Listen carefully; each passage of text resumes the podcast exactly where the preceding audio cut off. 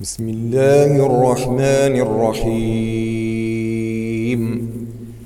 لم يكن الذين كفروا من أهل الكتاب والمشركين منفكين حتى تأتيهم البينة. رسول من الله يتلو صحفا مطهرة فيها كتب قيمة.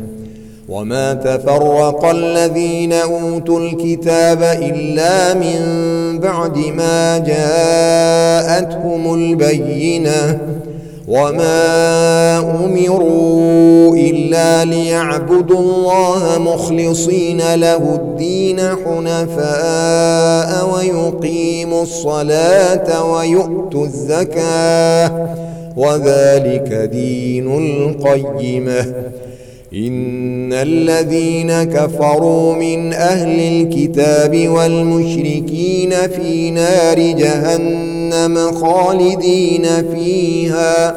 أولئك هم شر البرية.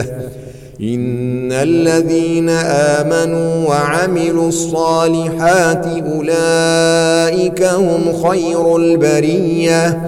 جزاؤهم عند ربهم جنات عدن تجري من تحتها الأنهار خالدين فيها أبدا.